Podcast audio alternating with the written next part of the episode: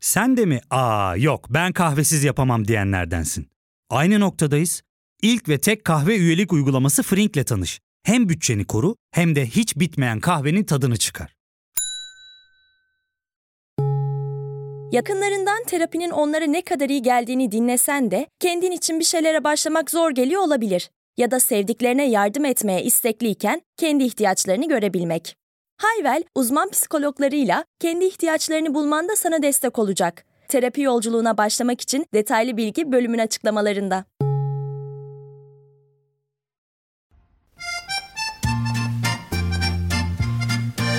Efendim Yalın Alpay ve Gürman Timuran ile durumlara hepiniz hoş geldiniz. Merhaba Yalın, nasılsın? Keyfin yerinde mi? Gürman, Gürman. iyiyim iyiyim, çok iyiyim. Senle beraber süperim ben. Ne var ne yok? İyi valla dün harika bir filmin galasına gittik. Elvis Presley'in hikayesini anlatıyordu. Ben Elvis'in hayatına yani hakim değildim doğrusu. Çok severim kendisini ama yani şarkılarını vesaire. Uzaktan uzağa böyle seviyormuşum. Tanıyınca birazcık daha farklı bakmaya başladım. Kendisiyle birlikte çalışan menajeri bir kaçak ve karnaval çalışanıymış.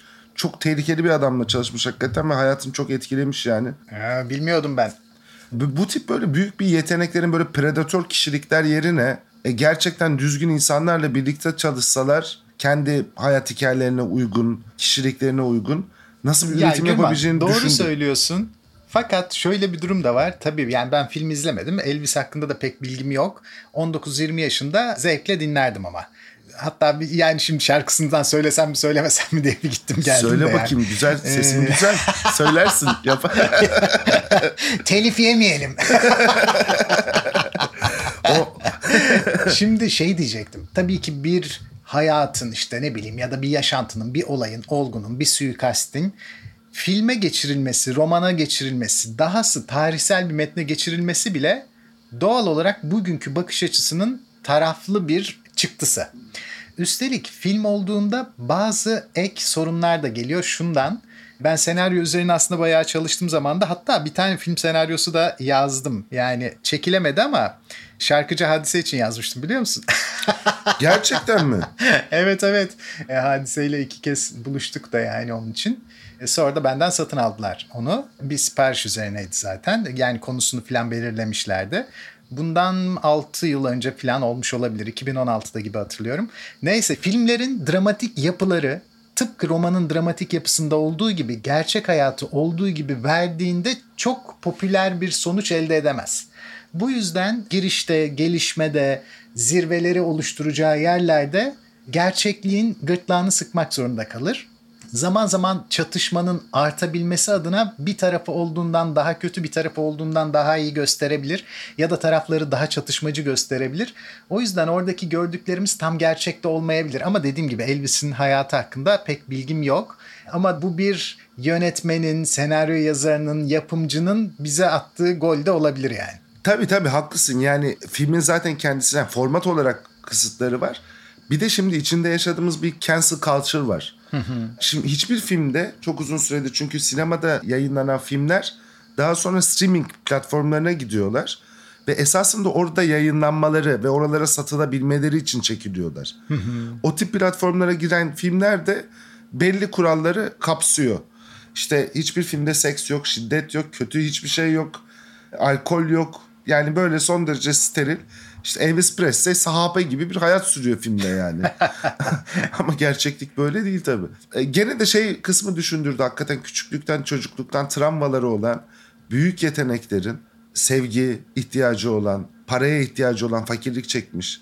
Ama büyük yeteneklerin yanlış insanlar yerine daha doğru onların bu acılarını ve küçüklük travmalarını anlayabilecek, sağaltabilecek ve onlara yön gösterebilecek insanlarla birlikte olması halinde neler üretebileceğini düşünmek, hayal etmek de. Yani mesela Mozart'ın da benzer bir durumu var babasıyla ilişkisinde. Ve o bütün insanlığa bunun katkısını düşünmek biraz insanı depresif hale getiriyor. Ya Gürman aslında seninle başka bir konu konuşacaktık ama konu kendi kendine evriliyor sanırım Evet. başka bir yere. Şimdi Evet. sen Mozart dediğinde benim ilgimi biraz daha çekti bu konu. Hatta demin de şunu düşündüm. Acaba fikirlerimi söylesem mi söylemesem mi konu için diğer konu için yani dursam mı bekletsem mi yoksa ben de konuşsam mı? Şu an konuşmaya karar verdim anlaşıldığı üzere. Genellikle biyografi çalışmalarında yetenekli kişilerin biyografileri ele alınır. Kimse sıra dışı olmayan bir kişiyi merak etmez diye düşünülür. Tabii bu doğru değildir ama konuşuruz bugün konu içinde eğer bu konuda sabit kalacaksak. Bu yüzden de ilgi çekici olması adına yetenekli kişilerin biyografileri birbirlerine çok benzeyen ortak bir şablon üzerinden giderler. Dikkat et, ilk başta küçüklükleri anlatılırken olağanüstü sıra dışı yetenekli bir çocuk, bu sıra dışı yetenekli çocuğun diğer çocuklarla anlaşamaması, bu yüzden problemler yaşaması, ardından öğretmenlerinden bir tanesinin bu baba figürü de olabiliyor zaman zaman senin demin Mozart'ta bahsettiğin üzere ya da bir öğretmenin onu keşfetmesi, ardından keşfeden öğretmenin vay canına bu konuda bu çocuk ne kadar da yetenekli diyelim ki resim yapıyor ben artık resim yapmayı bırakıyorum demesi. Müzisyense ben artık keman çalmayı bırakıyorum demesi.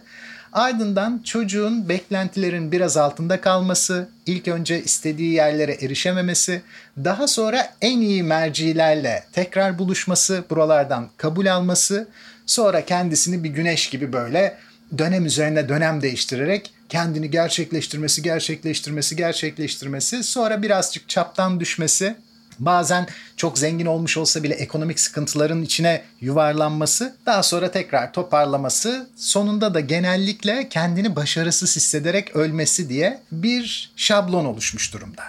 Bu şablon takip etmesi okuyan açısından zevkli ve tırnak içinde öğreticiymiş gibi göründüğünden sanki buradaki kıssalardan büyük hisseler çıkarılıyormuş gibi hissettiğinden bunu alımlayıcı, izleyicisi olabilir, dinleyicisi olabilir, okuyucusu olabilir. Bu şablon çok gelişmiş ve her yere erişmiş durumda. Bu yüzden sanki yetenekli adamların biyografileri bizde hep birbirine benziyormuşçasına bir izlenim uyandırıyorsa bu birbirlerinin hayatlarının birbirlerine benzemesinden çok onları ortak bir şablonda görmenin kitleye daha zevkli gelmesinden ileri geliyor diye düşünüyorum.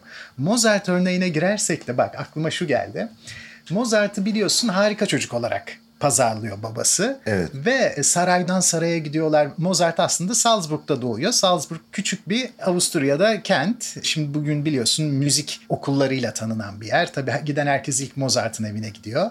Tabii benim de yolum düştü. Yani aslında özellikle gitmiştim ben de.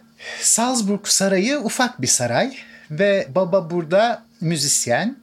Oğlunun çok yetenekli olduğunu düşünüyor ve Mozart'tan bir büyük kız kardeşi de var. Onun da çok yetenekli olduğunu düşünüyor.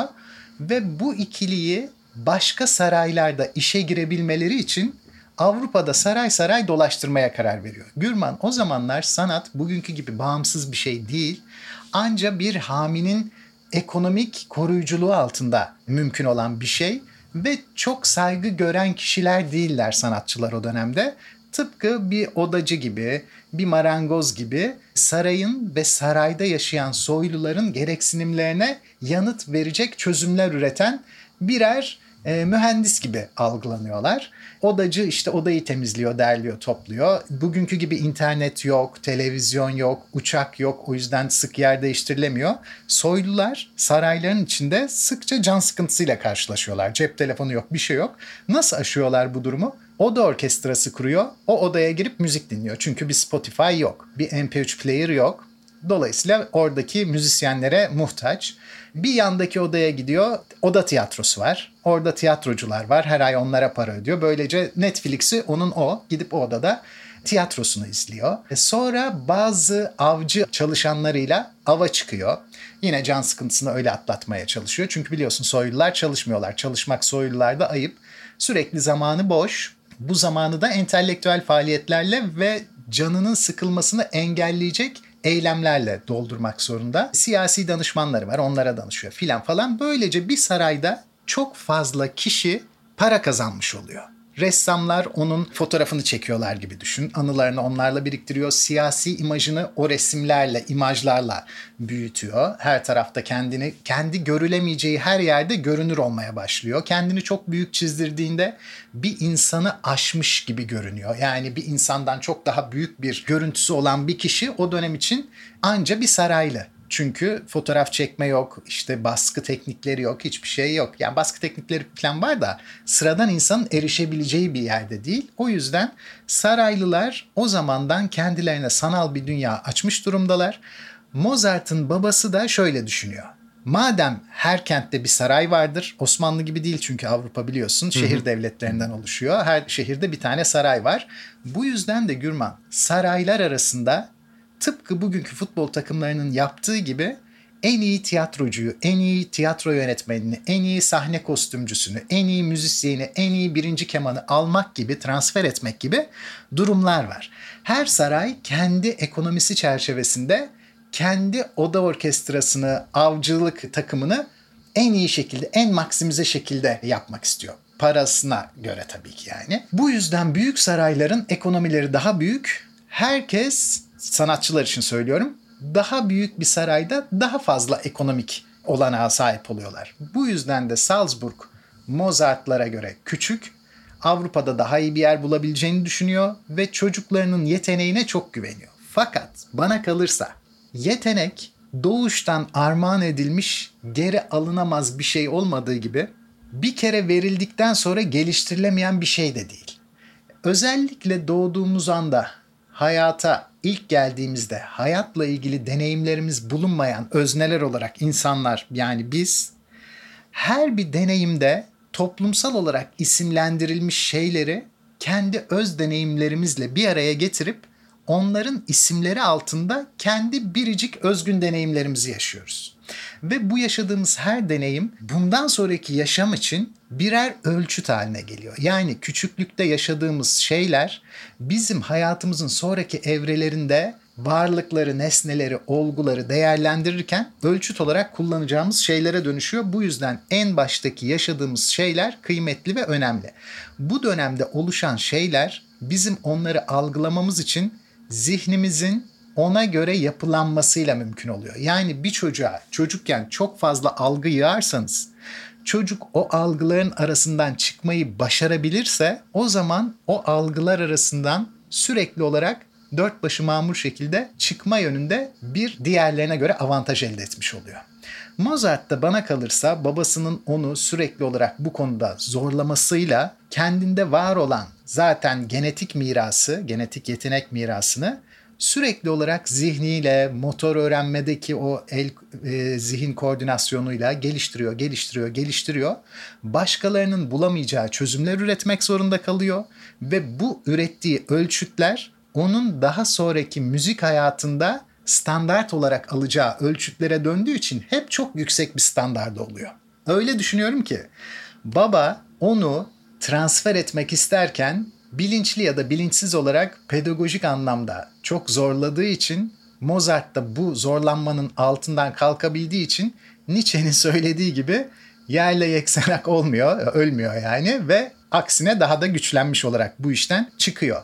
Mozart'ı dikkat edersen hep harika çocuk olarak anımsıyor Avrupalılar. Şunu da söyleyebilirim. Çok gelişkin bir müziği bizler o kadar kolay alımlayamayabiliriz. Mesela çok az klasik müzik dinlemiş birisine Chopin dinlet.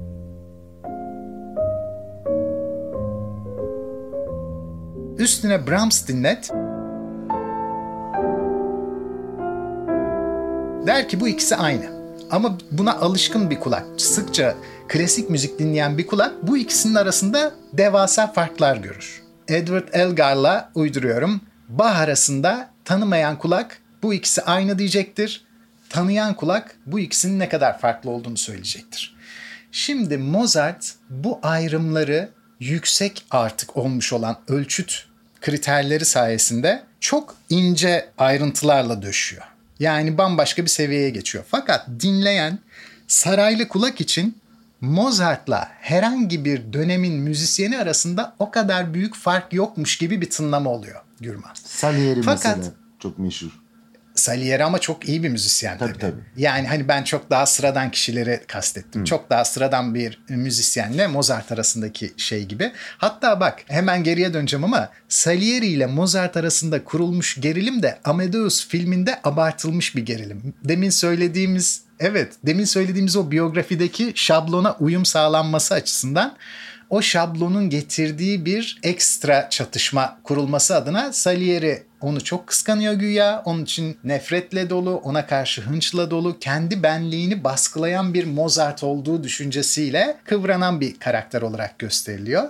Normalde pek böyle değil. Hatta Salieri'nin ona oldukça yardımı falan da oluyor. Öyle de diyebiliriz. Şimdi tekrar deminki yere geçiyorum.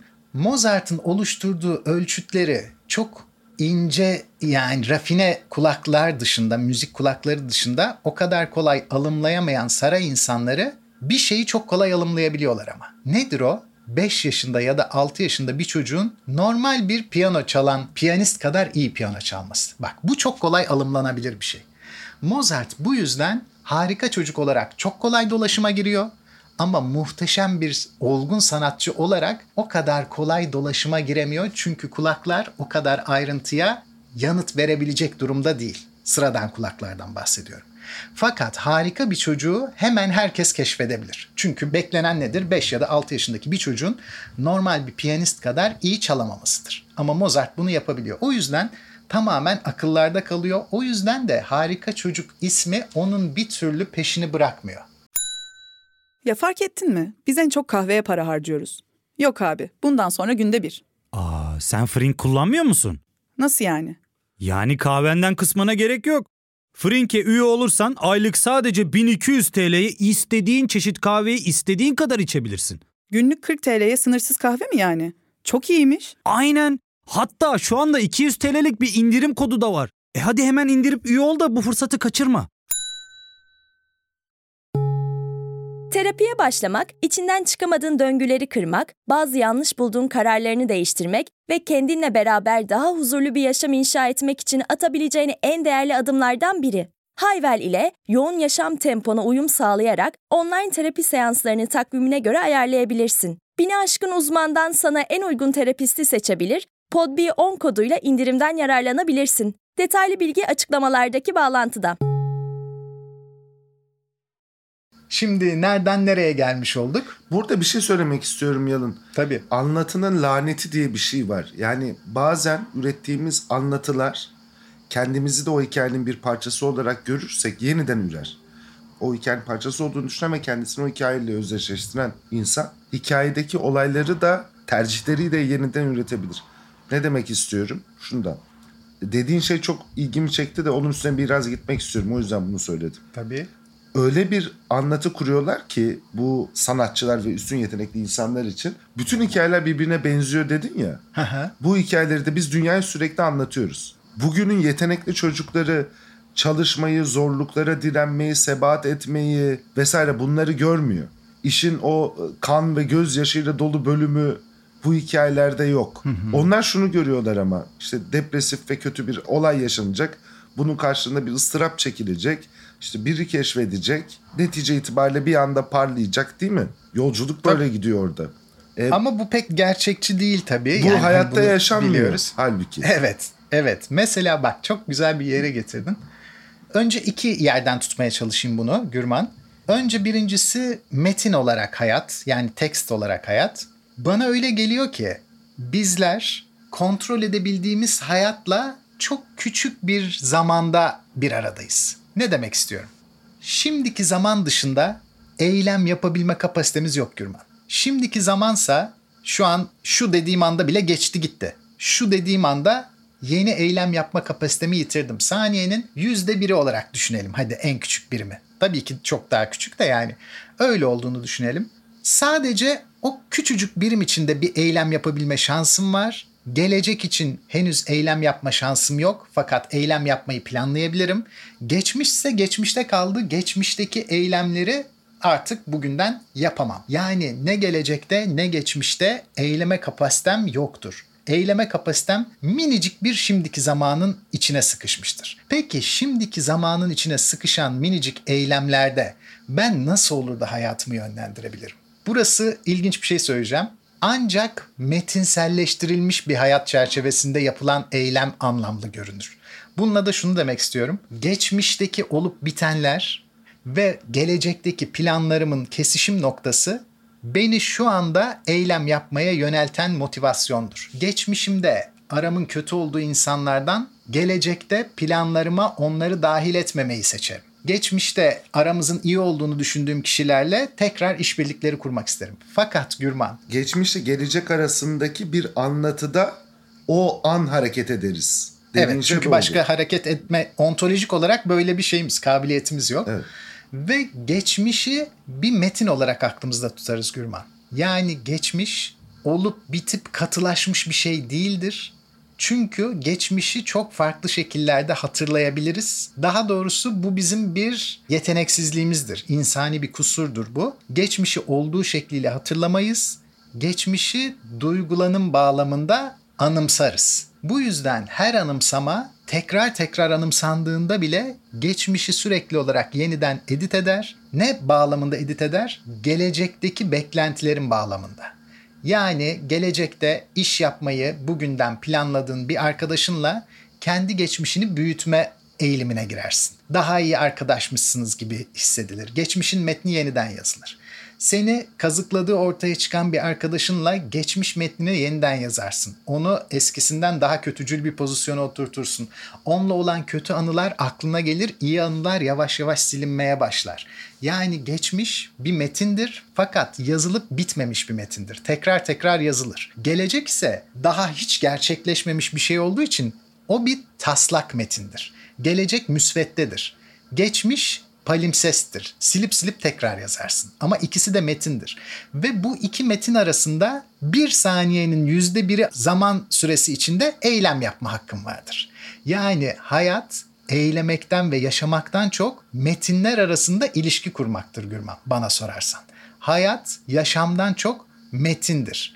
Bu yüzden birinin biyografisi yazıldığında o biyografi insanın kendi geçmişini sürekli palimpsest şekilde silip yeniden yazabilmesinin aksine metin sabitlenir. Bu yüzden sakatlanır yani. İnsan hele ki ölmüşse biyografisi onu artık sakatlayan bir metin haline gelmiştir. Onun pek çok özelliğini budar, hayatının birçok yerini dışlar, geri gelemeyecek şekilde onu artık yok eder ve bazı olmayan özellikleri, gelişmeleri, olguları da metne katar. Yani Elvis Presley hakkında çekilmiş bir film artık Elvis Presley'i olduğu kişi olarak temsil etme durumunda değildir. Aksine onun varlığını artık yazılıp silinemeyecek olan o oluş halini sabit bir olmaklığa çevirir. Ve artık Elvis biyografinin kendisi gibi olur. Halbuki Elvis o değildir. Biyografi yazarının hezeyanlarıdır o. Veya daha çok okuyucu bulması için çarpıtmalarıdır, fazladan koyduğu çatışmalardır, sansasyonel olması adına abarttığı durumlardır. Onu sempatik göstermek adına kötücül öğelerin temizlendiği, editlendiği steril bir durumdur. Mesela sen de konuşmanın başında söyledin. Cinselliği, onu, bunu, şunu her şeyi edit etmişler, çıkarmışlar demiştin. Bir sürü sterilizasyon vardır. Fakat hepimizin aklında günün sonunda kalan şey hepimiz ölümlü olduğumuz için ve Elvis'i yüz yüze tanıyanlar da zamanla öldüğü için 20 yıl sonra hiçbiri hayatta kalmadığı için Elvis'ten geriye metinden başka bir şey kalmaz. Başka kalan nedir? Sahne şovları. Fakat sahne şovları birer metindir. Neden? Elvis günlük hayatının aksine bambaşka kıyafetlerle sahneye çıkmaktadır. Çok gösterişli büyük favorileri vardır. Her zaman iyi duş almıştır, mis gibi kokar. Her zaman çok enerjiktir ve gündelik hayatta hiç yapmadığı bir şey yapar. Konuşmak yerine ard arda sürekli olarak şarkılar söyler. Işıklar ona dönmüştür, seyirciler bağırmaktadır. Yani günlük ortamında bulunmadığı bir bağlamın içine bırakılmış Elvis günlük ortamda hiç yapmadığı hareketleri yapmaktadır. Oysa bize Elvis'ten kalan tam da budur. Ve de metin yazarının ürettiği biyografilerdir. Yani bize Elvis'ten geriye kalan Elvis'in sahte temsillerinden başka bir şey değildir. Elvis, Elvis dışında bir şeydir. Elvis diye elimizde tuttuğumuz, zihnimize attığımız şey Elvis'ten başka her şeye benzemektedir. Fakat elimizde tutacak da başka bir şey yoktur. Şimdi bunu kendimize uyarlayalım önerisinde bulunacağım. Bizler kendi hayat öykülerimiz bağlamında, kendi kendimizi değerlendirmemiz bağlamında, çevremizdeki insanları metin haline getirmemiz bağlamında hep bir yazar pozisyonundayız. Fakat bu yazı Elvis'in biyografileri gibi donuk değil. Biz hayatta kaldığımız sürece tekrar tekrar yazılıyor, siliniyor. Kendi yazdıklarımızı unutuyoruz. Kendi yazdıklarımıza meydan okuyoruz, değiştiriyoruz.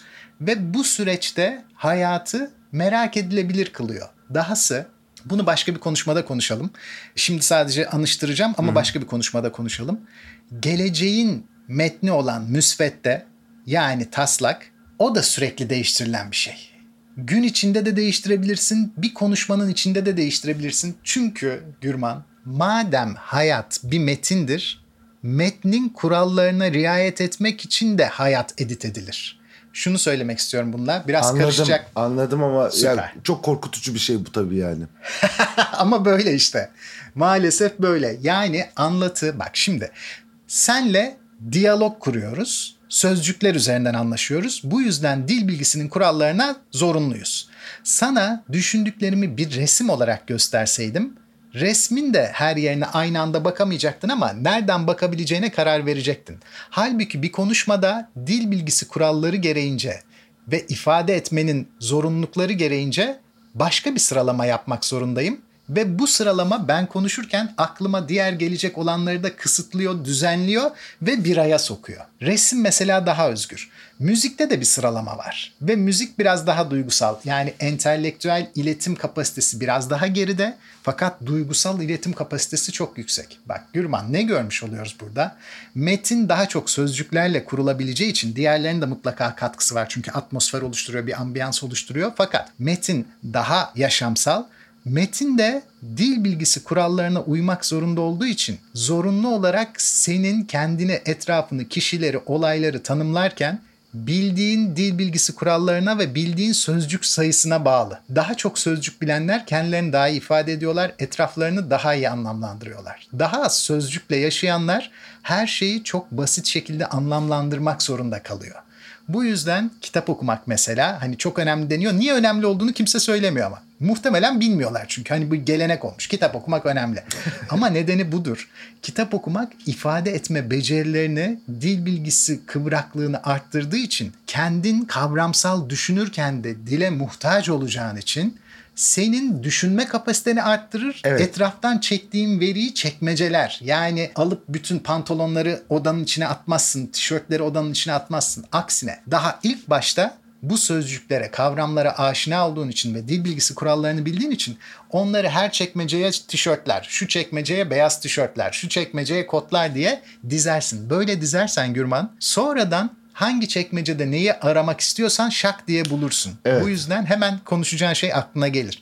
Diğer türlü gelemez. O karmaşanın içinde aradığın kotu bir daha asla bulamazsın. Yani bu şey hikayesi şu tabii ki dünyayı algılama biçimimiz araçlarla araçlarda kelimelerle ilgili ama şey kısmı gene de bana çok korkutucu geliyor.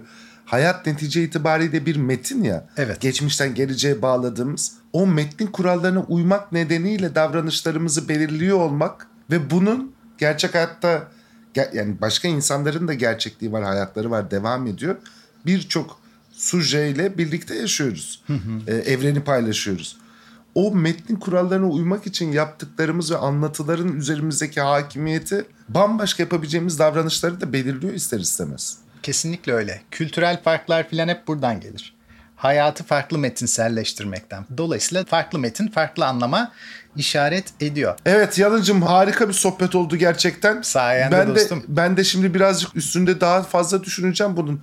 Anlatının böyle yaşamlarımız üzerindeki etkisi zannettiğimizin çok ötesinde gerçekten. Bir sonraki programda görüşmek üzere diyelim dinleyicilerimize.